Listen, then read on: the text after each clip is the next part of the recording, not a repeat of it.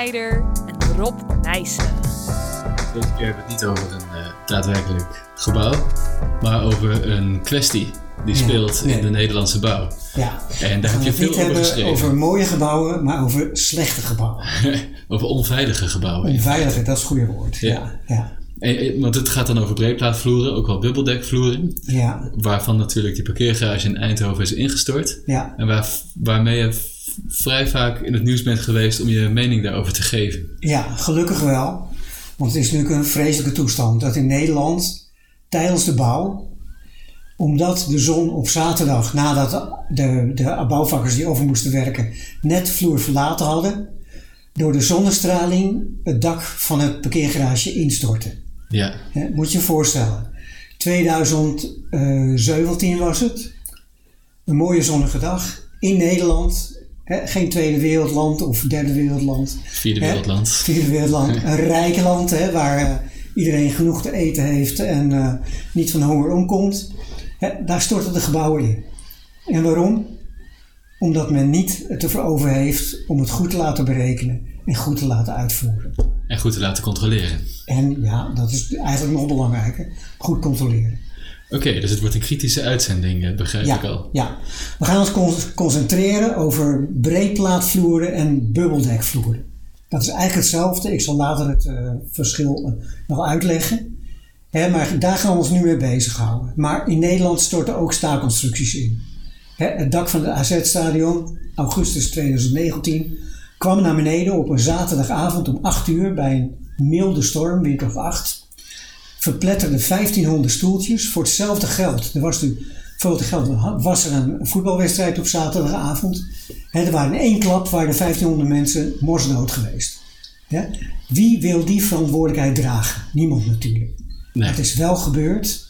En wat hebben we? Het stortte in in 2019. Wat hebben we geleerd in 2022? Dikke rapport van Onderzoeksraad voor de Veiligheid met als conclusie dat we beter moeten samenwerken en beter op ons werk moeten letten. Dat is hoe in Nederland tegenwoordig eh, de overheid zich opstelt. Hè? Ik kan het hebben over de toeslagenaffaire, ik kan het hebben over Schiphol, eh, ik kan het hebben over duizend dingen, maar er zit wat fundamenteels mis. Nou, laten we het hebben over dingen waar we verstand van hebben. Ja, Zoals, dat is een verstandige opmerking. Hè? We, gaan het, eh, we gaan het hebben over het constructeursvak. Hoe is het zo ver kunnen komen? Ik denk dat het al lang geleden begon. Toen, hè, vroeger hadden we bouwtoezicht. Toen ik begon in de jaren 80 als jong constructeur, moest je al je berekeningen en tekeningen moest je inleveren bij bouwtoezicht en die keken dat eh, secuur na. Het was zelfs zo dat, zelfs ik, hè, opgeleid in de TU Delft en eh, redelijk ambitieus, echt eh, met zweet op mijn voorhoofd zat te wachten op een, een telefoontje van Bouwzicht van we hebben nog wat opmerkingen. Want ze kwamen altijd met opmerkingen. Hè. De meeste tijd waren dat een beetje flauwekul opmerkingen om te laten zien dat ze het werk hadden nagekeken. ja. Maar soms hadden ze behoorlijk kritische opmerkingen. Je was er echt bang voor. Nou, op een gegeven moment, door de ideologie van Reagan en van Thatcher om aan het bedrijfsleven de verantwoordelijkheid over te laten. Hè. Ja. Die kunnen alles goedkoper, beter, sneller, eh, noem het maar op. ja. Hè. Werd het bouwtoezicht werd afgebouwd. Alle ambtenaren werden, die met pensioen gingen, werden niet vervangen. Dus eh, begin ja, de 20e, e- 21e eeuw zaten we met bouwtoezichten die niet meer functioneerden. En merkte je dat ook? Dat als je eh, de stukken inleverde bij bouwtoezicht, dat je steeds minder opmerkingen kreeg? Of Ja. dat eh, dingen niet werden afgetekend? Ja, of dat... ja. Nou, het werd altijd afgetekend. Er werd een stempel opgezet, gezien door bouwtoezicht. Oké, En dan moesten ze dan in de bouwkeet bewaren. En als de bouwinspecteur van de gemeente kwam, dan moest hij die tekeningen kunnen inzien. Wat hebben we een keer met, eh, met de ABT gedaan? Toen moesten we een heleboel prefabberekeningen in, eh, indienen, hè, gecontroleerd door ABT eh, van het werk van de fabrikant. En toen hebben we daar allemaal uit de perforator allemaal van die confetti tussen gedaan. Tussen de tekeningen zelf. Want die tekening moest je uitvouwen. Hè. Dat was een soort A4'tje en die vouw je uit tot een grote tekening. ah ja. En als, dan zouden die confetti eruit gevallen zijn. Nou, toen gingen we later kijken op de bouwkeet naar die gecontroleerde tekeningen waar een stempel en een paraaf en alles en nog wat hadden. We vouwden hem uit en alle confetti viel er nog steeds uit. Dus de stempel was gewoon op de buitenkant gezet, Ja. zonder dat de tekening Ja. was opengevouwen. Ja, ja. Nou, wat krijg je dan? De aannemers die werden ook niet meer gecontroleerd. Vroeger waren ze doodsbang voor een bouwinspecteur. Ze mochten pas stor- storten als de vloer helemaal wapening helemaal nagekeken was en de kist was goed schoongemaakt en alles lag op de goede plek, dan mochten ze pas gaan storten. Nu, eh, in het begin 20e eeuw, mochten gaan storten zonder dat iemand er ooit naar gekeken had.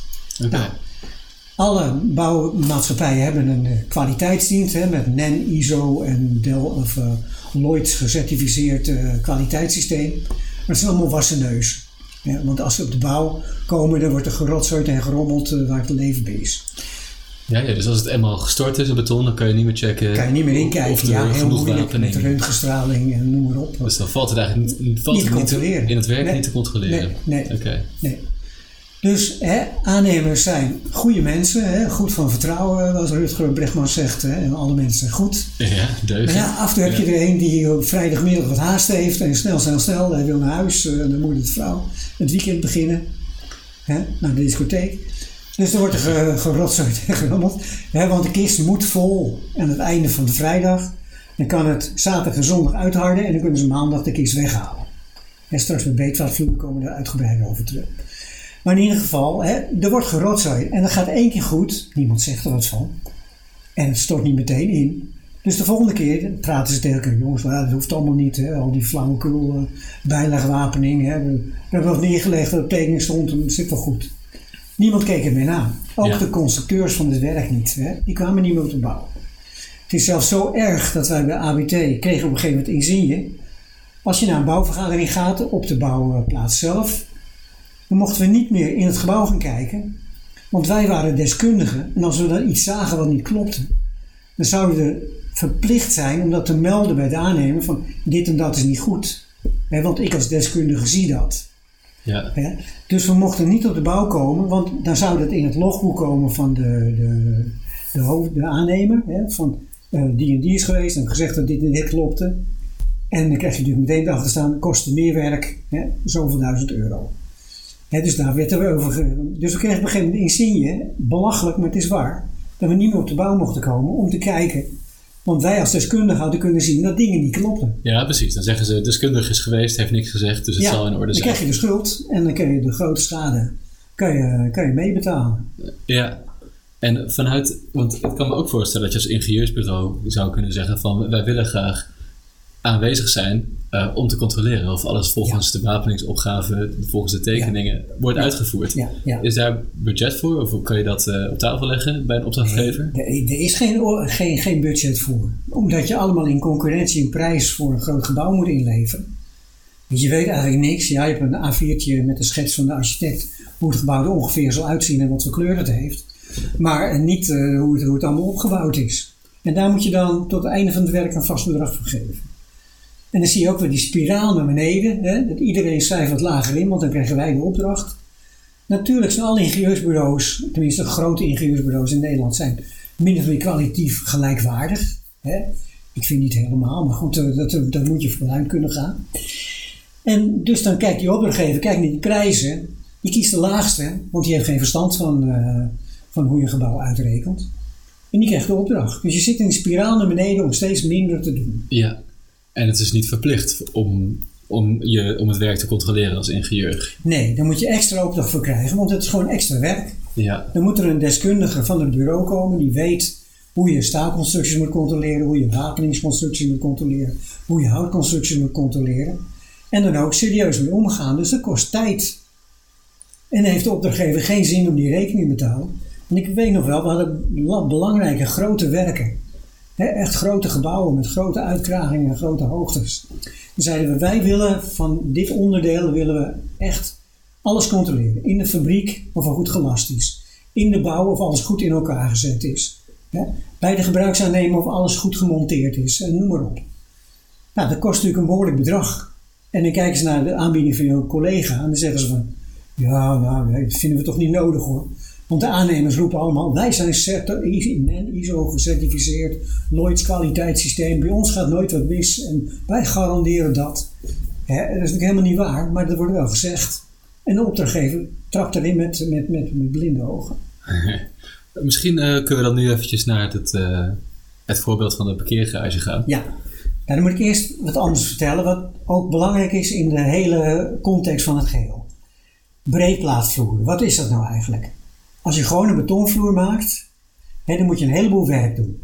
Ten eerste moet je een houten bekisting timmeren waarin je die vloer stort. Met opstaande randen, dat netjes het vloeibare beton uit de centrale erin gegoten kan worden en dat er voldoende wapening in zit. Dus het kost een boel tijd. Eerst moet je die bekistingen moet je opbouwen, Wat timmeren. dan timmeren, dan moet je de wapening erin vlechten. Moet je gaan controleren de bouw zit, want dat gebeurt dus niet. Dan gooien ze de beton in, dat moet dan verharden. Dat duurt officieel vier weken voordat het sterkte is, maar na een week kun je het wel ontkisten. Ja. Moet je die kist weghalen. En dan moet je dus de volgende keer bekist eh, van de vloer erboven moet je gaan timmeren. Dat kost al minimaal, hè, ik zeg maar wat, een paar weken. Heel arbeidsintensief. Ja, nou, toen kwam de uitvinding van de breedplaat. Heel slim, alle aannemers waren super enthousiast. Wat deed je? Je liet in de fabriek stroken maken van de maximale overspanning van de vloer, hè, zeg 10 meter of zo, van 1,20 meter breed, die nog goed op een vrachtwagen voer was. Een schil beton, dik 7 centimeter, en daar zat alle onderwapening zat erin. Nu hoefde je veel minder kist te maken. Want je maakt een kist ondersteuning voor die breedplaten in de lucht. Dan leg je al die breedplaten netjes naast elkaar leg je neer. Hè, en schuin als het schuin moest zijn. Beetje afgerond, kon allemaal. Hè, de fabriek gemaakt worden. Met al de goede wapening erin. Daarna hoef je alleen maar de zijkistjes op te zetten. En je kon het beton erin gooien. Oh ja, je moest er even de bovenwapening erin leggen. En oh ja, je moest er even de wapening op de voegen van de breedplaten. De platen die tegen elkaar aansluiten. Wat natuurlijk een automatische scheur is. Ja. Dan moet je genoeg wapening overheen leggen dat de platen goed met elkaar samenwerken. ja, precies. Dat niet er als één plaat belast is, dat die zakt, terwijl de andere Als plaat... de buurman zegt van eh, doe het zelf maar. Hè? Ja. ja. Dus dat het Precies. een Ja. continue ja. plaat wordt Ja, eigenlijk. Maar je ziet al de winst die de aannemers hebben in tijd en ook arbeid natuurlijk. Ja, want die breedplaten komen uit een vrachtauto, worden opgetild, worden gelegd op een kleine eh, ondersteuningen, worden ze neergelegd. Meteen kunnen ze wa- bovenwapening eroverheen vlechten, dat is meestal niet zo'n zwaar net. Meestal is buiging van de zwaartekracht is de meeste wapening voor nodig. Dus het gaat allemaal snel, snel, snel. Die koppelwapening, die vergaat dus af en toe. Hè, dat, eh, en je was binnen, zeg, als, een, als een, een, een gewone vloer vier weken stortte, was je nu in twee weken klaar. Dus dat is kassa. Ja, Voor de aannemer, maar ook voor de opdrachtgever natuurlijk. Dus een slim systeem. mooie innovatie. Mooie innovatie, fantastisch. Hè, mits goed gewapend, hè, met bovenwapening en die koppelwapening op te voegen.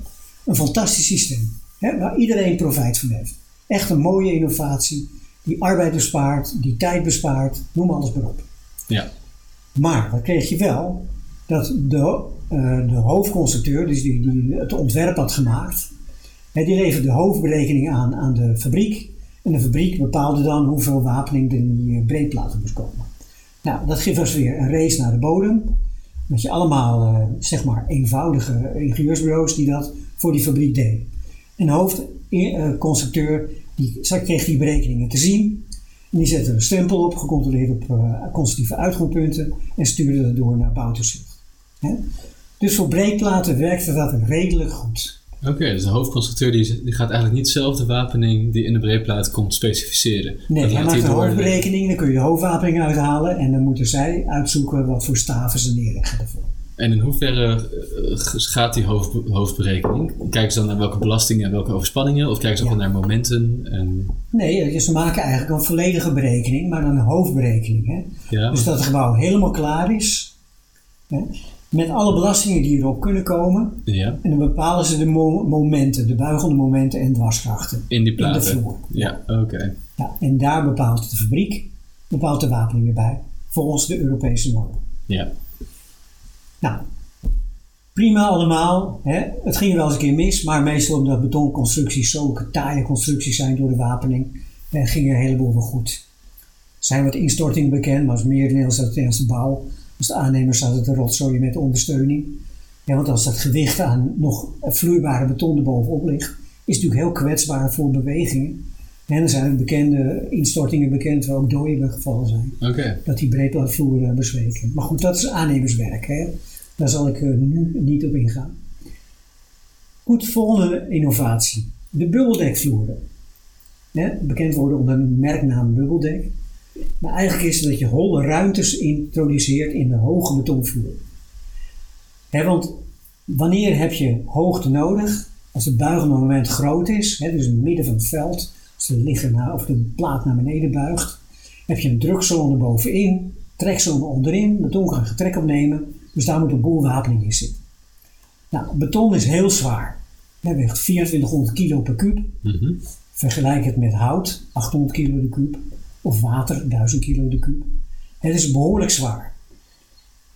En het is een boel materiaal. He, we hebben ook moeder aarde moeten we leeg schrappen om cement te maken. Grind hebben we nodig, zand hebben we nodig. En een heleboel materiaal. Helemaal niet duurzaam. He, beton heeft wat dat betreft een zeer slechte naam. Ja. Niet helemaal terecht, kan beter, maar het heeft een slechte naam.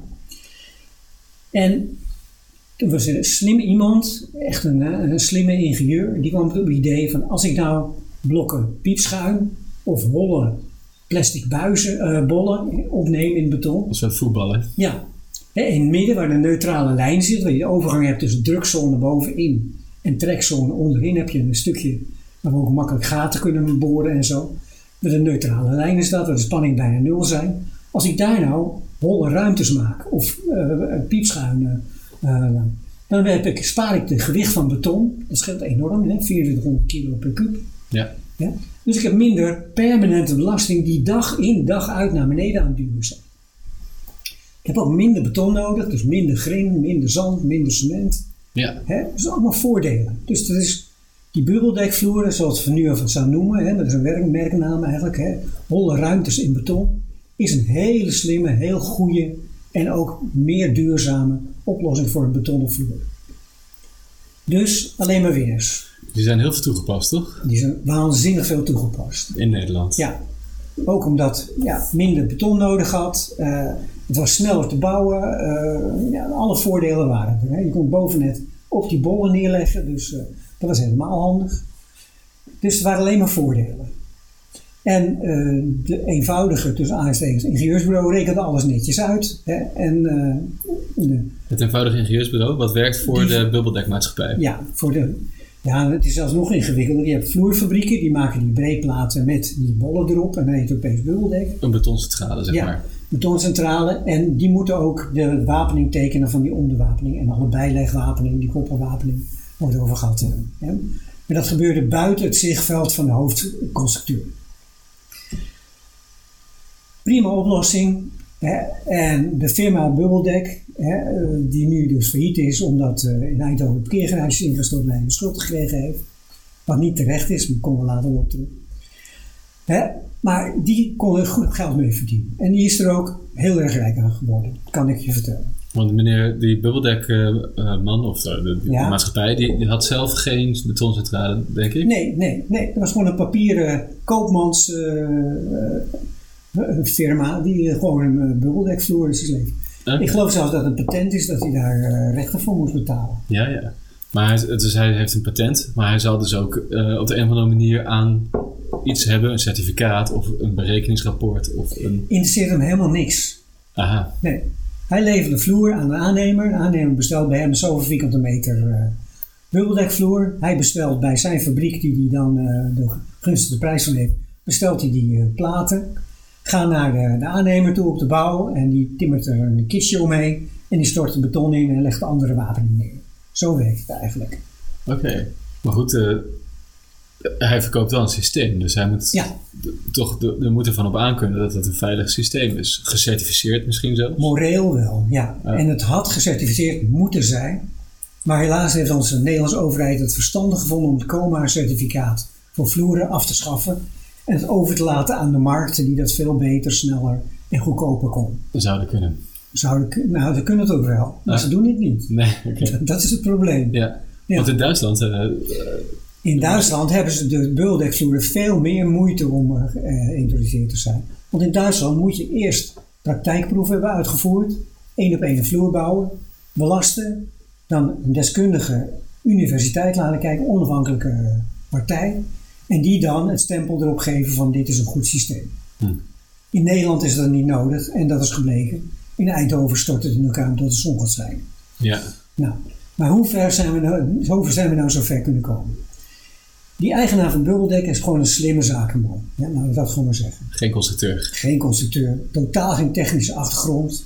Hij doet wel ingewikkeld van die, ik verkoop vloeren en zo, maar in wezen verloopt hij net zo goed verloopt hij potten pindakaas of, eh, of een luxe zeiljachten aan eh, Russische oligarchen.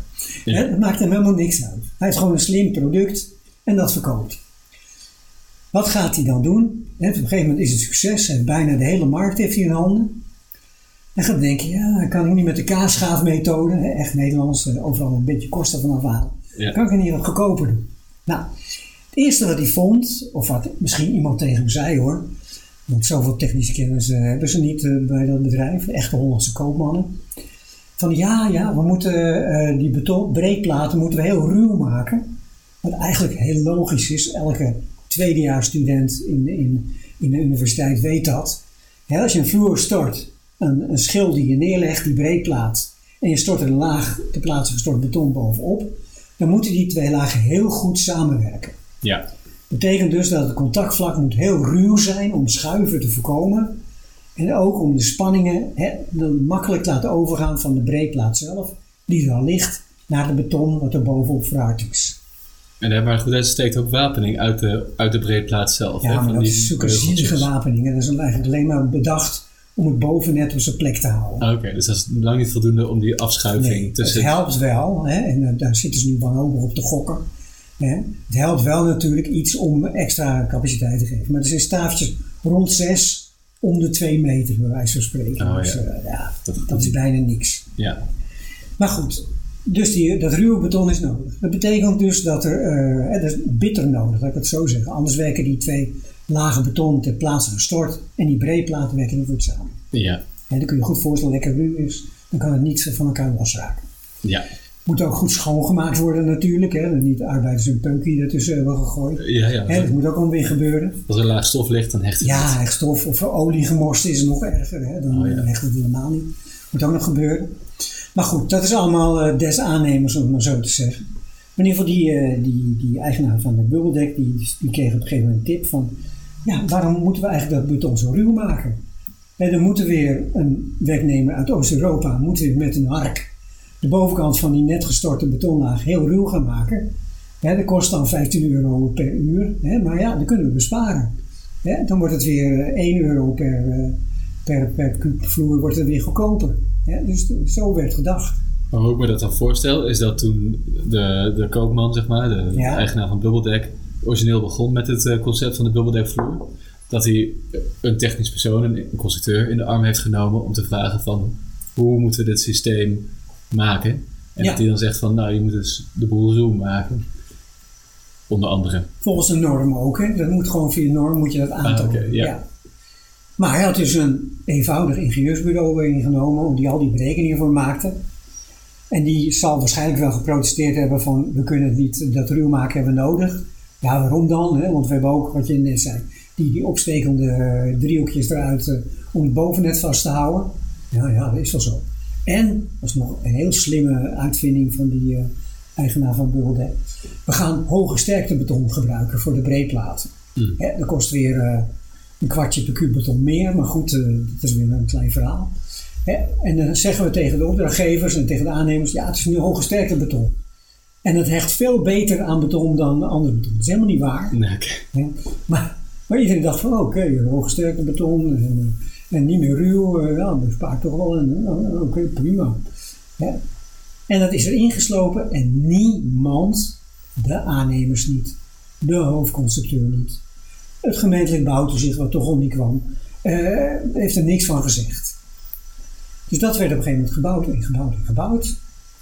Toen werd op een gegeven moment hè, stap eh, drie of vier van vereenvoudigen. Ja, waarom hebben we al die koppelwapening nodig? Hè? Dat is alleen maar lastig, moet die netjes neerleggen. Hè? En dat is allemaal mee in de weg. En dan moeten we dat. eh, hè? Weet je wat, we doen het niet. Dat is niet de aannemer die deze beslissing maakt. Ja, Ja. de mensen van de aannemer, laat ik het zo zeggen. Hè? Niet de aannemer, maar de mensen van de aannemer. Oké. Hè? Hebben ze een keer op vrijdagmiddag gedaan, gebeurde niks bijzonders. Nou, jongens, doen we het de volgende keer ook. En zo ging het ook in Eindhoven. Maar hoe weet je dat? Want dat Ik heb inzicht gekregen in de rapporten van Bouwtoezicht. Ja, Via de wet openbaarheid bestuur. de WOP. Via, via het Eindhovens Dagblad heb ik dat ingezien. Daarin staat, eh, ben op het werk geweest. Ik ben drie weken niet geweest, want ik had een cursus of ik was op vakantie. Dat zegt de ambtenaar van Bouwtoezicht. Ambtenaar van Bouwtoezicht, ja. En die constateerde dat er op vloer 4 geen koppelwapen in lag. Net voordat ze wilden storten. Dus ik heb gezegd, dan moeten ze erin leggen. Hè? En is dat nog hieronder gebeurd? Nou, dan kreeg je een vaag verhaal van, eh, ja, we denken van wel, uh, ik weet niet zeker. Hè? En daarna is hij niet meer op het werk geweest. Ah, oké. Dus we weten het niet zeker, maar er is dus de mogelijkheid dat bij de Een andere sterke vloeren- aanwijzing dat er niet in zat. Hè? En het gedrag van de vloer, dat opeens naar beneden komt omdat de zon gaat schijnen, toont duidelijk aan dat er iets mis zit. Hè? Ja, dat is zeker. Ja. En waar het ligt laten we dan maar in het midden. Maar in ieder geval hebben zowel de gladde breedplaten als het ontbreken van koppelwapening een cruciale rol gespeeld in instorten in Eindhoven. Nou, Het mogelijk ontbreken van koppelwapening. juist juridisch correct ja, ja. Het mogelijk ontbreken van. Daarom is het zo heel erg jammer dat ze die ingestorte vloer niet bewaard hebben. Als we een stuk beton bewaard hadden, hè, hadden we nu eens en vooral kunnen aantonen waar het mis in ging. Ja, Maar dat is zo snel mogelijk afgebroken. Ze hebben even een paar fotootjes gemaakt. Hè, snel mogelijk afgebroken en afgevoerd. Hè, bewijslast is weg. En het is niet meer te bewijzen wat er precies misgegaan is.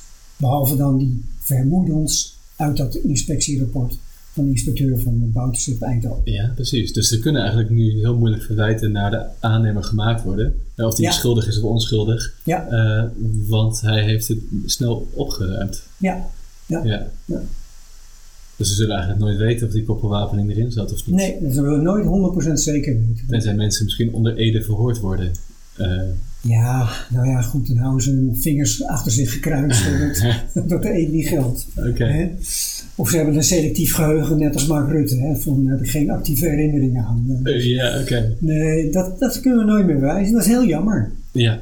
Hè, want gelukkig zijn er geen doden bij gevallen. Alleen een hoop materiële schade. Ik denk zo'n 20 miljoen of zo. Dat de BAM allemaal heeft eh, opgehoest. Om er vanaf te zijn. Om er vanaf te zijn. Ja. Die hebben gezegd van, eh, weet je wat, we bouwen gewoon opnieuw. Bouw opnieuw. Ja, ja, Deze keer wat steviger. ja, En dan eh, ja, ho- hopelijk eh, houdt iedereen er dan over op. ja. Precies. Maar zijn ze ook helemaal buiten schot gebleven? Of lijkt het toch... Tot nu toe wel. Oké, Er voeren, worden nog wat rechtszaken gevoerd door Bubbeldek. tegen de Die daarna eigenlijk failliet gegaan is. die ook geen, geen, geen, geen vloer meer verkocht hebben daarna. Ja, Tegen de BAM, want de BAM heeft hun de schuld gegeven van de instorting. En hun goede naam is weg en daar hebben ze dus al eerst de rechtszaak over verloren. ja. En nu zijn ze weer mee verder aan het gaan en daar eh, proberen hun gelijk te krijgen. Want het verwijt van de BAM dat de vloer glad is aangeleverd. En dat dat in feite dus niet, eh, ook volgens de normen, niet oké is. Ja, En ook niet proefondervindelijk is bewezen en gecertificeerd. Eh, dat is natuurlijk wel een, terechte aantijging, denk ik. dat is richting BAM een terechte aan, of Nee, richting, eh, richting eh, Bubbeldek bedoel ik. Nee, Bubbeldek is gewoon die verkoopt iets aan een aannemer. En de aannemer is een deskundige partij. Niet Bubbeldek, dat is gewoon een leverancier. Jawel, maar die, een die verkoopt een product wat niet voldoet aan de wet. Want de wet Ja. verplicht hem om het of via de normen uit te rekenen, eh, dus aan te tonen dat het veilig is, ofwel proefondervindelijk aan te tonen dat het een veilig systeem is. En beide eh, lijkt niet. eh, Dat klopt. Maar als jij een product aanbiedt, ik mag best een auto verkopen die waar, waar geen benzinetank in zit. En dan is de, degene die hem koopt, is dan, moet dan dat nakijken allemaal. Ik geef maar zo duidelijk mogelijk antwoord. ja, Maar, of ja, antwoord. Want Bubbeldek biedt een product aan. En dat mag volgens alle, alle wetten, mag dat. oké. Het is de verantwoordelijkheid van in dit geval de aannemer die het product koopt, om te kijken of het voldoet aan alle zaken. Ja, ja. Want de aannemer is ook verantwoordelijk voor de bovenwapening, verantwoordelijk voor het beton wat erop gestort is, verantwoordelijk voor de koppelwapening die wel of niet wordt neergelegd. Ja, dus daar ligt de verantwoordelijkheid. oké. dus je wordt niet op de fabrikant afgeschoven. Nee, de fabrikant is een onschuldige koopman die totaal geen verstand heeft van constructies. Ja, En die zegt, ik heb een mooi vloersysteem, wil je het kopen? dus eigenlijk moet de boom zeggen: kun je aantonen dat het een veilig vloersysteem is? Ja, dat hadden ze moeten vragen. Hebben ze niet gedaan, want ze vonden de prijs veel te aantrekkelijk. Hm. En zij werden niet aangesproken door de gemeentelijke bouwtoezicht. Zij werden niet aangesproken door de hoofdconstructeur. Die werkt voor de opdrachtgever om te controleren of alles goed gebeurt. Ja, Want die had er geen opdracht voor. Dan, dan sluit het eh, net zich helemaal niet en is het open en de vissen zwemmen de oceaan. in. want eigenlijk geldt het voor overal waar bubbeldekvloeren zijn toegepast met die gladde eh, laag Ja. erop, dat, Ja. dat, dus, dat daar eh, ja, de verantwoordelijke partij daar niet streng genoeg heeft gecheckt of de veiligheid van die vloeren wel aangetoond is. Juist, ja. ja. Dus, Dus nu al- zitten we in Nederland met misschien wel honderden gebouwen gebouwd met het bubbeldeksysteem, waar vraagtekens bij gezet zijn. Ja, En onze zeer accurate overheid heeft gevraagd of iedereen wilde opgeven of er een bubbeldekvloer in je gebouw hebt zitten. Nou, als jij eigenaar van een gebouw bent, wat 20, 30 miljoen kost, en je weet dat er bubbeldek in zit, ga jij dan aangeven bij de overheid, er zit een bubbeldek bij mij in? Nee, want jouw gebouw is meteen de helft minder waard. Want er moeten dure, waarschijnlijk dure ingrepen gebeuren om weer die samenwerking tussen die breedplaat en de, koppel, en de koppeling op te voegen weer te garanderen. ja, dat is waar. Maar goed, als jij eigenaar bent van dat gebouw, eh, de, aannemer is, dan verantwoordelijk tot oplevering. Hè? En daarna is het, is het jouw eh, probleem als Nee, hoe kun jij, nee, dat is niet waar, Ate. Waarom niet? Omdat de opdrachtgever is een niet deskundig in de bouwpersoon. Als een aannemer, die wel een deskundig in de bouwpersoon is, tegen jou zegt: Dit is het gebouw, heb ik voor je gebouwd. Volgens deze tekeningen en deze berekeningen van de architect en de constructeur. Ja, dan kan hij dan nakijken of laten nakijken. Ja, maar die vloersystemen, ja, dat is verantwoordelijkheid van de aannemer. Dus in mijn ogen, maar ik ben gelukkig geen jurist, anders had ik geen leven. En dat- dat eh, is de aannemer wel, eh, wel verantwoordelijk. Maar dit wordt een, echt een groot probleem. Want eh, ik ben benadrukt door de Vereniging van Institutionele Beleggers, hè, dit pensioenfonds die heel veel gebouwen hebben, Ja, van hoe moeten we ons nu opstellen? En ik heb hun geadviseerd, het is niet jullie probleem. Jullie hebben in goede trouw een gebouw gekocht waarvan je dacht dat het sterk en stevig genoeg was. Hè, nu blijkt het niet zo te zijn, omdat de regels niet klopten, omdat eh, certificaten ontbraken, omdat de overheid niet eh, goed heeft opgelet, hè, ook geen goede normen gemaakt heeft, nog niet over gehad. Dus die, daar ligt het probleem. nou ja, in feite heeft de overheid natuurlijk normen opgesteld waar er altijd een ontsnappingsmogelijkheid is door met proeven. eh, Juist, Aan te maar dat is niet gedaan. nee, precies. Nee, maar daar kun je moeilijk de overheid de schuld van geven natuurlijk. Nou, Wel dat, dat ze niet gecontroleerd hebben is natuurlijk niet goed. nee, Maar in feite eh, bieden de normen de mogelijkheid aan om iets wat niet genormeerd is, toch toe te passen door het eh, te Nee, maar nu, overzie ik het geheel. Hè. Wat jij Ja. zegt is de, zoals de overheid zich er nu opstelt. Hè, van, we zijn geen partij en eh, wij, wij doen niet mee. En Bouwtoezicht is ook geen officiële partij in de bouw. Dat is meer, die moeten controleren of alles volgens de bouwvergunning, dus volgens het bouwbesluit, gebouwd wordt. Maar ik stel het een stap verder. Ik vind dat de overheid is verantwoordelijk voor de veiligheid van de burgers. Hè, of ze nou een leger hebben of goede normen hebben, zijn daar verantwoordelijk voor. Als ze daarin tekort schieten, of in een controle tekort schieten, wat ik net zo belangrijk vind, Ja, hè, dat moet je regelen. En nu heb je de wet kwaliteitsborging, waarin dat min of meer beter geregeld is. Ik zet nog grote vragen bij, maar het is beter dan niks wat nu eigenlijk zo is. Het hele beeld wat ik schetste vanaf mijn beginjaren tot nu, is eigenlijk van 100% naar 0% ja. controle. En ik vind dat de overheid is daar verantwoordelijk voor. En als het misgaat, en laten we dolblij zijn dat er geen doden gevallen zijn, ook niet bij de instorting van het AZ-stadion, ja, dan is de overheid daar schuldig voor. En wie schuldig is, betaalt mee. Zo simpel is het. Ik stel voor dat we nu mee ophouden, want praten we morgen nog. ja, je hebt het laatste woord gehad in ieder Ja. geval. Dit was Tekentafeltapes. Ate Snijder en Rob Nijssen. Muziek door Project Alpha en Roze Marijnen.